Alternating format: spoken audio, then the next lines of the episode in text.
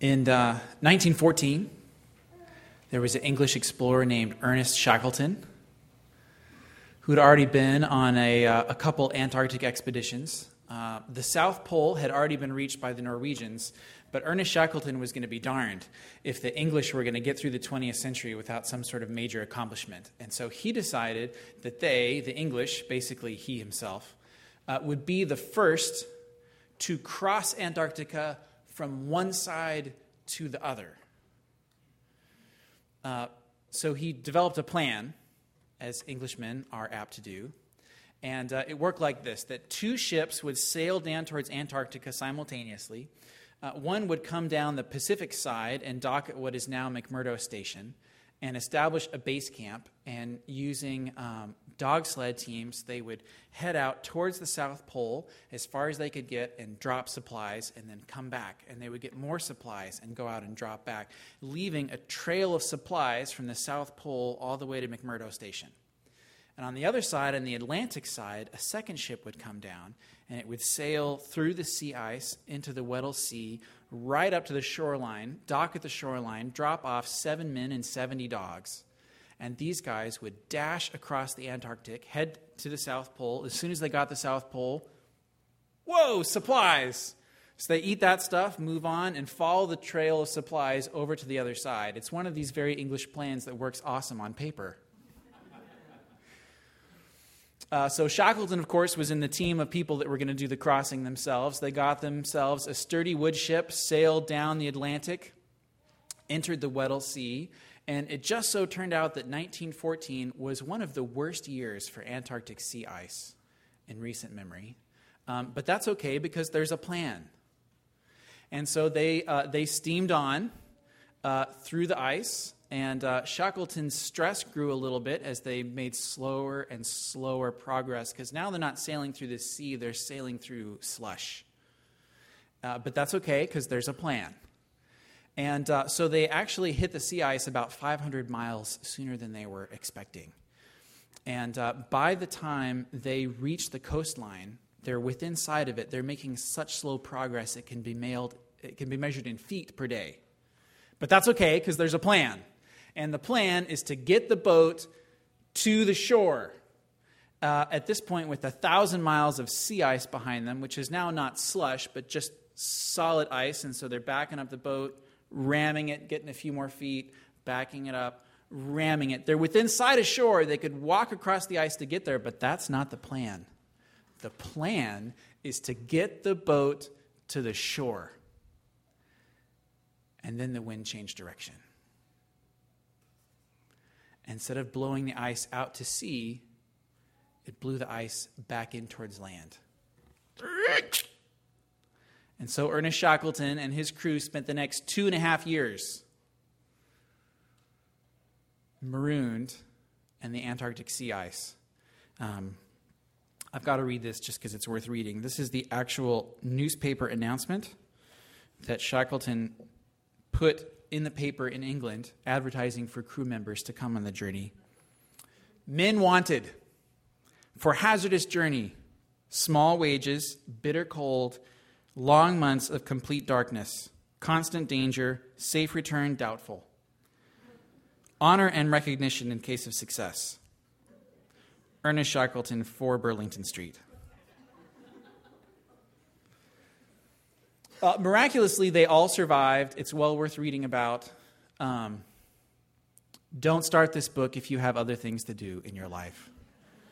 Uh, it was about two and a half years before they made it back to land. The point being is that uh, sometimes, especially when you're an Englishman or a Protestant, that you have a plan. And you know so surely how this thing is going to go down that you actually miss the most obvious stuff around you, like the fact that you've just sailed through a thousand miles of sea ice, and that's not a good idea. In this passage in John, uh, we hear from a different John. So there's John the evangelist who wrote the book, but there's John the Baptist. And, and his calling is to bear witness to Jesus. He gets a good showing in all four Gospels, which tells us that his role is, is pretty significant. That it was his job to come and prepare the way for the Christ. Um, but as is going to happen more and more in John, as, as Jesus comes into real time and space, we see people responding to him in different ways. And uh, so we're going to hear this morning about more of John's testimony about who Jesus is, his nature, and his character. But in so doing, we're going to see that, uh, that some people, namely John the Baptist, received that, and other people were so intent on their plan that they completely missed what happened. Uh, and for those of us like me who are English Protestants, uh, this is a, a, tough and an important word to hear. Up till now in John, we've been in verses 1 through 18, this just beautiful prelude about all the timeless truths of Jesus that he existed before the worlds began, that um, he's the Father's Son, the one and only, that everything was made through him and for him, that um, his mission was to come and dwell among us in flesh, and that his ultimate mission was to draw us back that we might be children of God. And this all takes place where I love to live in this beautiful realm of ideas, timeless realities. Uh, and in verse 19, it all begins to become real.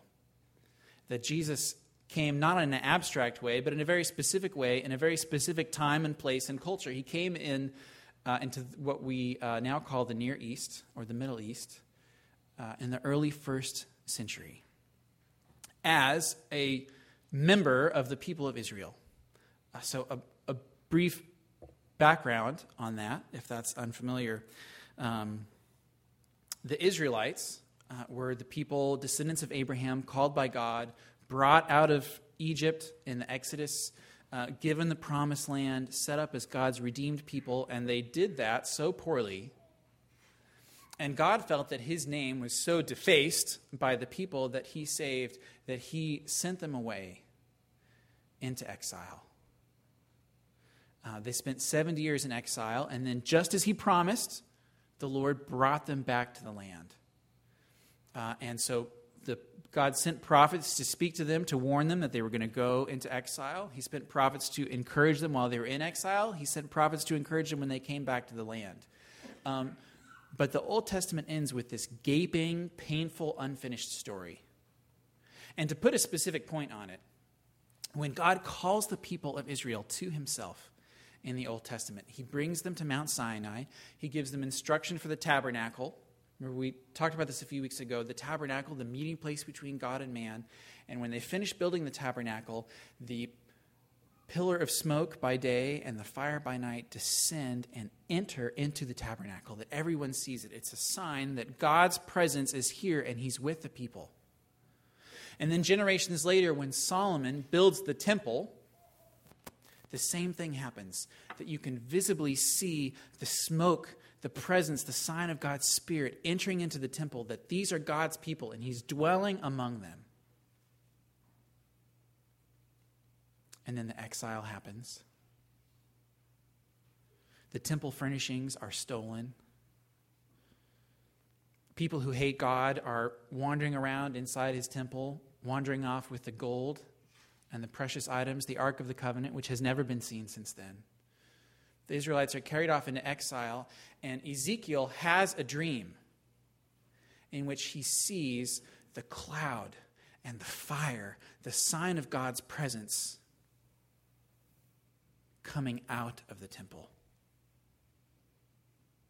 and rising up and ascending into heaven. As the prophet Hosea says, um, he names his children not my children not loved, and there's a sense in the exile where God's people have become not God's people. That he, he left them, just as Ezekiel saw the cloud rising up. And after 70 years in his grace, he brings them back. They rebuild the temple. They're in the land, but it's not the way it was before. It actually says in uh, Nehemiah and Ezra, as the temple is being rebuilt, that there were a few people still alive who remembered the first temple and they cried because the new one was so pitiful in comparison to what they had before. And there is no image of the cloud ever coming back down. And then 400 years of silence the uh, intertestamental period, the give or take 400 years between Malachi, the end of the Old Testament, and the beginning of Jesus coming. Um, there's no prophets who speak or write God's word in that period, so we don't hear anything about it in our Bible, but it's very important to understanding the New Testament because a lot happens in that time being. And uh, one of the things that happened is that the people of Israel, now back in their promised land, the remnant, develop um, something of like a post traumatic stress syndrome. And among them develop a people, a group of the Pharisees who say to themselves, We got carried away into exile because we did wrong, so we know that we won't ever, ever, ever do that again. So they become obsessed with understanding the Bible just rightly.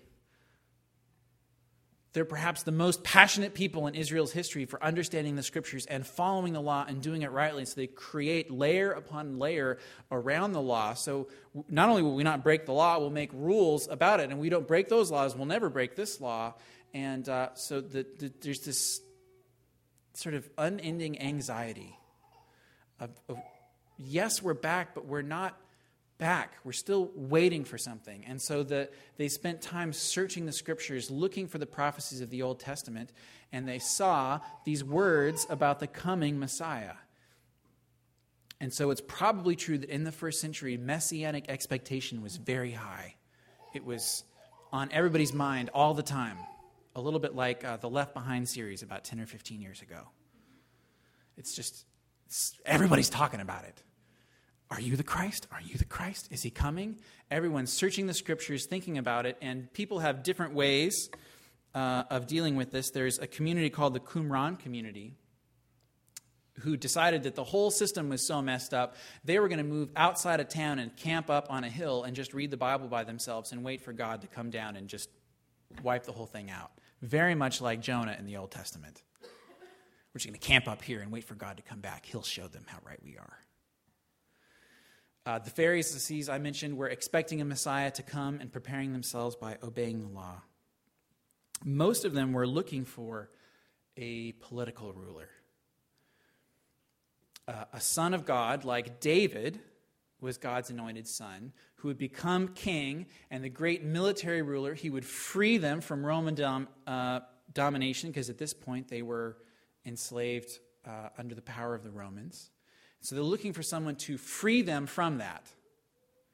Um, we know the Messiah is going to come, that, that he will establish a kingdom again, and so he's going to be a king. He'll be a great military ruler. And in this context, John the Baptist comes prophesying and, uh, and baptizing. He, he was perhaps the last of the Old Testament prophets because his mission seems very similar to theirs to, to warn, to prepare the people. And he starts baptizing people, which is very familiar to us. Uh, but not as much to them. We know now when you become a Christian, you get baptized. Um, but that is not a tradition that they had had at that point, except that if you were a non Israelite, a non Jew, and you wanted to become a Jew, what you, what you became is called a proselyte. So you wanted to get in, you see that God is with these people, you like the law, you want to be part of this. And so what you do is you baptize yourself and it's a sign of washing that I recognize I'm a Gentile. I am a filthy, dirty Gentile. And I have to wash myself and clean myself of all of my Gentileness to enter into the people of Israel so I can be part of this people. For whatever reason, God sent John the Baptist on his mission to baptize people. He's calling people, the Israelites themselves, to repentance, and he's baptizing them. And it's entirely possible that what he's saying is just as these Gentile proselytes need to be washed, you guys need to be washed too. And a lot of people are coming to them. And you can see how this maybe is, is going to already rub people's fur the wrong way. We're God's people. What do you mean we need to be baptized? They need to be baptized. So it's in this context that, uh, that Jesus has come. And I want to talk first about uh, what John here calls the Jews. The Jews come. They got to check out there's this guy, he's teaching in the wilderness, he's baptizing people. Uh, who is this guy? Uh, now, a, quick, a quick aside on the word Jews here. Um, John often uses it in a negative sense. The Jews were coming. Uh, and so some people have developed the thought that John maybe was an anti Semite. Uh, and having taken that a little bit seriously and studied it, I do not think it's true. Uh, for one, because John was a Jew.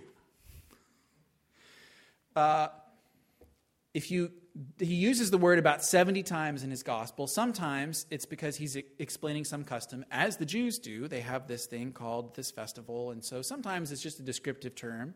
Uh, sometimes he refers to the whole nation of Israel. Most often, as he does here, he's specifically referring to the leaders of the people who are often in opposition. And so the word the Jews does take on a bit of a negative connotation in John, but it does so representing those who interacted with Jesus and did not understand, receive, and ultimately rejected him, as we're going to hear about in just a second. And it may be helpful to know at the time that John wrote this gospel, the split between the early Christian church and the Jewish synagogue had become so great that the um, the Jewish synagogues around the Mediterranean had added to their liturgy lines where everyone who came had to recite together that Jesus is not the Christ. That uh, the Jewish leaders in John's day, by the time he's writing, of making it very clear there is no such thing as a Jewish Christian. That if you're going to be one of us, you will reject Jesus. And so it's in this context that John has to explain to his readers why it is that even as a Jew, he's believing in someone that the teachers themselves have rejected. So, whatever it's worth, I hope that's helpful. Um, so the Jews come and they need to know a couple things about John the Baptist. The first one is they need to know who he is.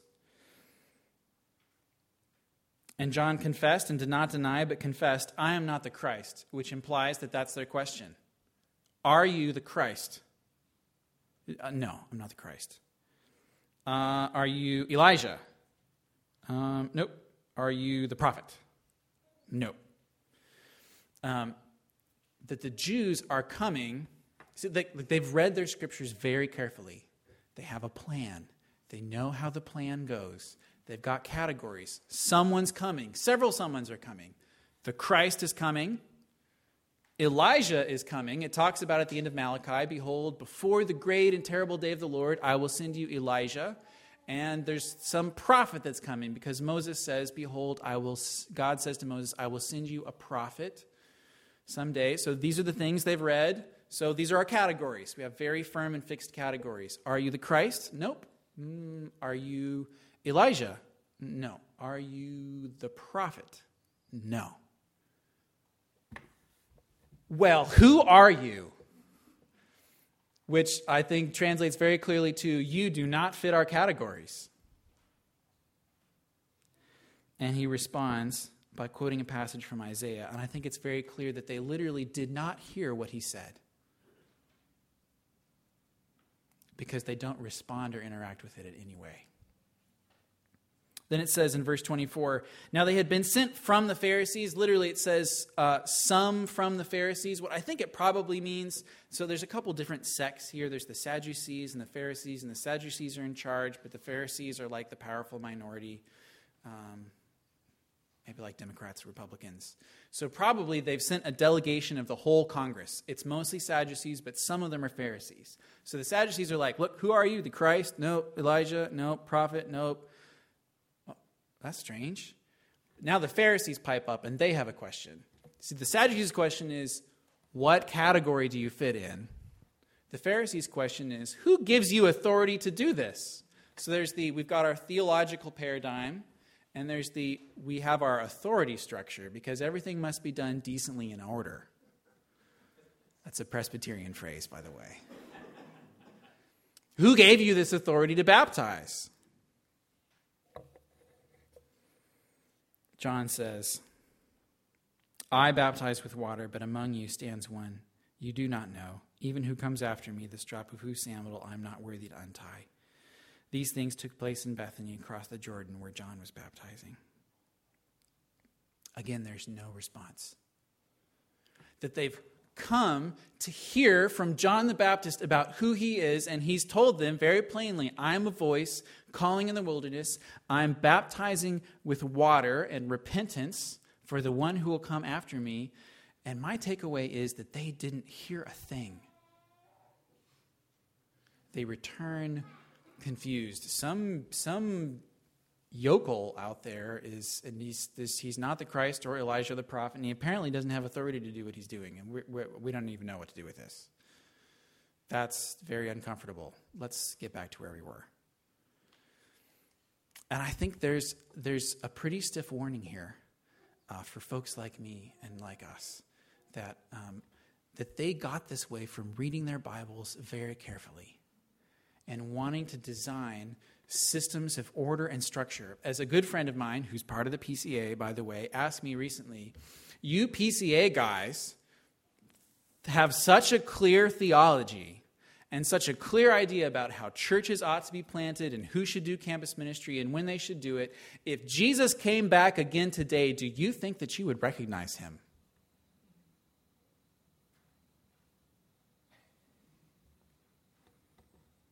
I thought that was a very good question.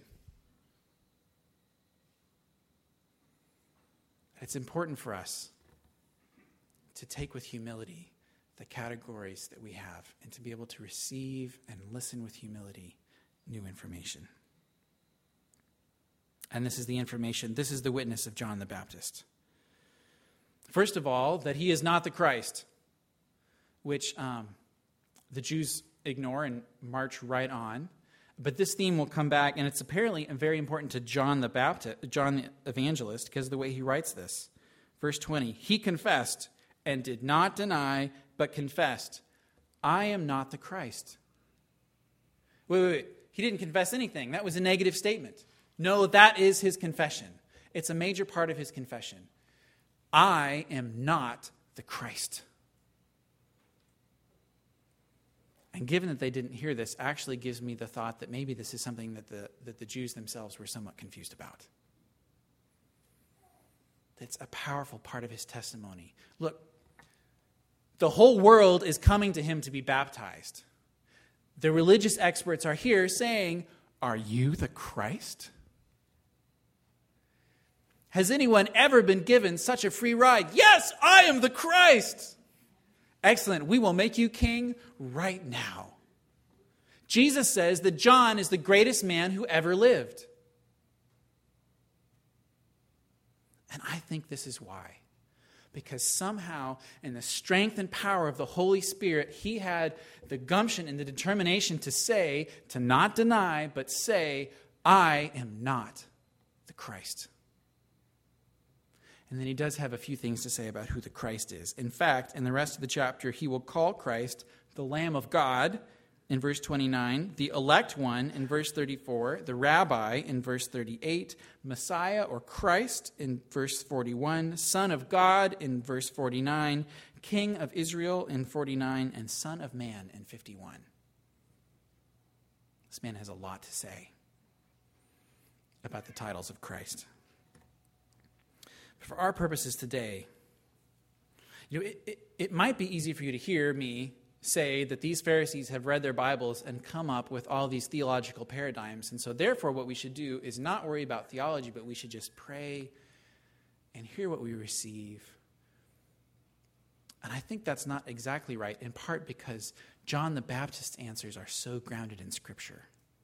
It's just that he has tapped into and understood Scripture that they have missed. That uh, John the Baptist is, in a sense, the man of Isaiah.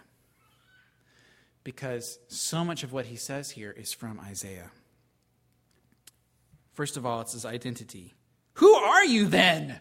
We need to give an answer to those who sent us. What do you say about yourself? He said, I am the voice of one crying out in the wilderness, Make straight the way of the Lord, as the prophet Isaiah said. That's uh, Isaiah 40, um, verse 2. In the context of Isaiah, um, He's this massive prophet in the Old Testament. Isaiah has 66 chapters, by the way. There's also 66 chapters in the Bible. Um, Isaiah divides neatly in two parts. The first, chap- the first half is chapters 1 through 39. There's 39 chapters in the Old Testament, by the way. Uh, and the second section is 40 through 66. Um, the first section is primarily comprised of a critique of Israel and about how they're all going to go into exile. 40 through 66 is the plan of salvation. That after all these stern words to the Israelites, the Lord's saying, You are not listening to me. You are going to be carried away into exile. It's going to be painful. Then we hear in verse 40, the tone changes. A voice cries out, Make straight the paths in the wilderness, bring down the hills, lift up the valleys, smooth out the curves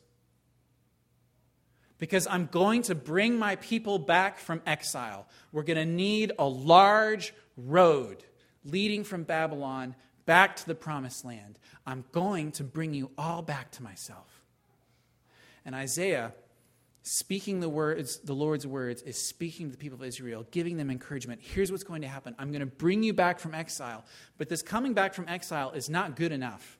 That they come back and they get introduced into what many have called the suffering servant. That the Lord begins to talk more and more about my servant who will set you free. Uh, chapters 52 through 53, um, this great redemption, much greater than the return from Exodus, is going to be brought about by this great servant, this great suffering servant, and it's going to climax in all this talk about the new heavens and the new earth that uh, Isaiah ends talking about the heavens coming at the end, the redemption of all things. When a New Testament figure quotes the Old Testament, they are tapping into the story that John is saying, Do you remember?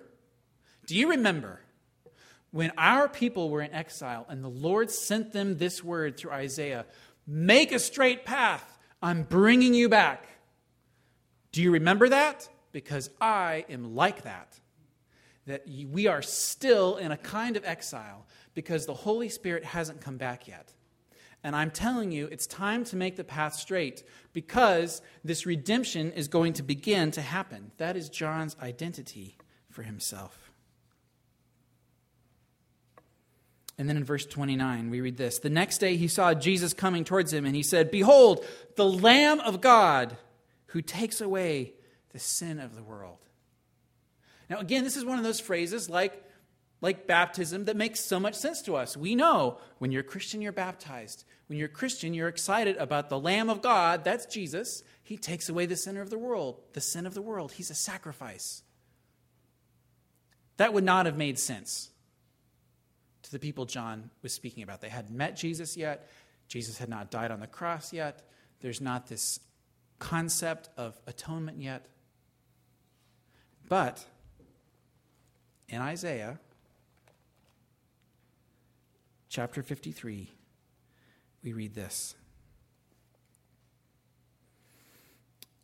Starting in verse 6 All we like sheep have gone astray. We have turned everyone to his own way, and the Lord has laid on him the iniquity of us all. He, we're not quite sure who this is, he was oppressed and afflicted, yet he opened not his mouth. Like a lamb, he was led to the slaughter, and like a sheep that before its shears is silent, he opened not his mouth. That John is saying, Do you remember Isaiah? Do you remember how he told that someday the Lord would bring about a greater redemption? Do you remember the suffering servant? He's like a lamb. Behold, that's him. He is the suffering servant. He's the lamb. He's the lamb that will take away all of our sin. You see, the suffering servant passages in Isaiah is the one section of prophecy that the Jews could never quite wrap their heads around. And to this day, I have good friends who are Jews. I have profound respect for their faith. Look, just as Paul said, they are the branch, we have been grafted in but I have yet to meet a Jewish person who has a good explanation for who is the suffering servant. Usually say, well, it's Israel, it's Israel itself. We suffer. But it doesn't make sense that Israel's suffering atones for its own sin. The, the Holocaust is sort of the means to their redemption. It just, it doesn't fit. But if there's one who's the servant of the Lord and comes and suffers on the people's behalf, he is the suffering servant. The Jews have missed it, but John has a lot to say. I'm the one crying in the wilderness, preparing the way for the suffering servant. Here he comes. This is him. John talks about the pouring out of the Holy Spirit. Verse 32 John bore witness I saw the Spirit descend from heaven like a dove, and it remained on him. I myself did not know him, but he who sent me to baptize with water said to me, He on whom you see the Spirit descend and remain, this is he who baptizes with the Holy Spirit. So, this probably means is the baptism has already happened. It happened sometime previously before this deputation from Jerusalem came to find out what's going on. John's telling them, Look, I'm here to prepare the way for one that you don't know. The next day, he shows up. He says, That's him. I baptized him, and when I did, I saw the Holy Spirit come down upon him. And God told me that's how I would know he's the one. But God didn't just tell him that. We find in Isaiah 42, verse 1 Behold, my servant, whom I uphold, my chosen, in whom my soul delights. I have put my spirit upon him he will bring forth justice to the nations. That that's the sign. That we know the suffering servant has come when we meet one on whom God's Spirit has been poured out. And it's been poured out on many, but on him it remains. That John is, in a sense, doing this extended exposition from the book of Isaiah, trying to explain the prophet Isaiah to the Jews, saying, Don't you know we're waiting for the suffering servant to come? This is him. I'm the one calling to prepare the way for him. He came, he's the lamb, he's going to suffer. The Spirit descended upon him, it's remaining on him, and he's the one who's going to share the Spirit with us. That multiple times, not just here in 41, but in uh, chapter 61 and other places, that Isaiah says the suffering servant is the one on whom the Spirit descends. Finally, the last verse, John 134. And I have seen and borne witness that this is the Son of God. Um, some manuscripts also have here the chosen one of God. Uh, and there's, there's reason to believe that that may be the original. You can translate it this is the Son of God, it's the chosen Son, it's the chosen one of God. But again, Isaiah 42 Behold my servant, whom I uphold, my chosen one in whom my soul delights. I have put my spirit upon him. The translation of that passage into Greek is the same words. That John is bearing witness. He's telling the whole world the time has come. The suffering servant is here, and he's not, does not fit the kind of categories that you were expecting. He's not one that's going to bring me glory. It's not my job to be the Christ. He's not going to be your political ruler or Savior in that sense, he's going to be the great and majestic suffering servant. Really, he's saying, You guys should spend some time with Isaiah.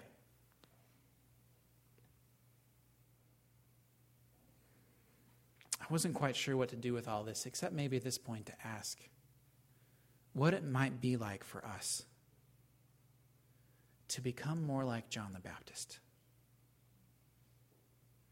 To own as our joy and delight not the status of getting things done, fixing things, being the champion, the fixer, the leadership.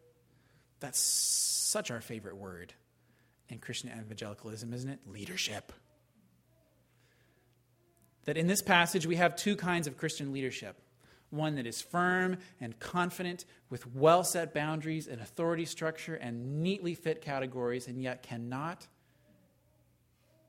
handle the ambiguities of faith because every time God came, he came in the way he said he would, but not in the way that anyone was expecting. And you have another kind of leadership that receives through the power of the Holy Spirit and bows the knee, and whose fundamental confession is, I am not the Christ. When I was in college, um, my church had an assistant pastor named Jason Dorsey who really wanted to plant a church.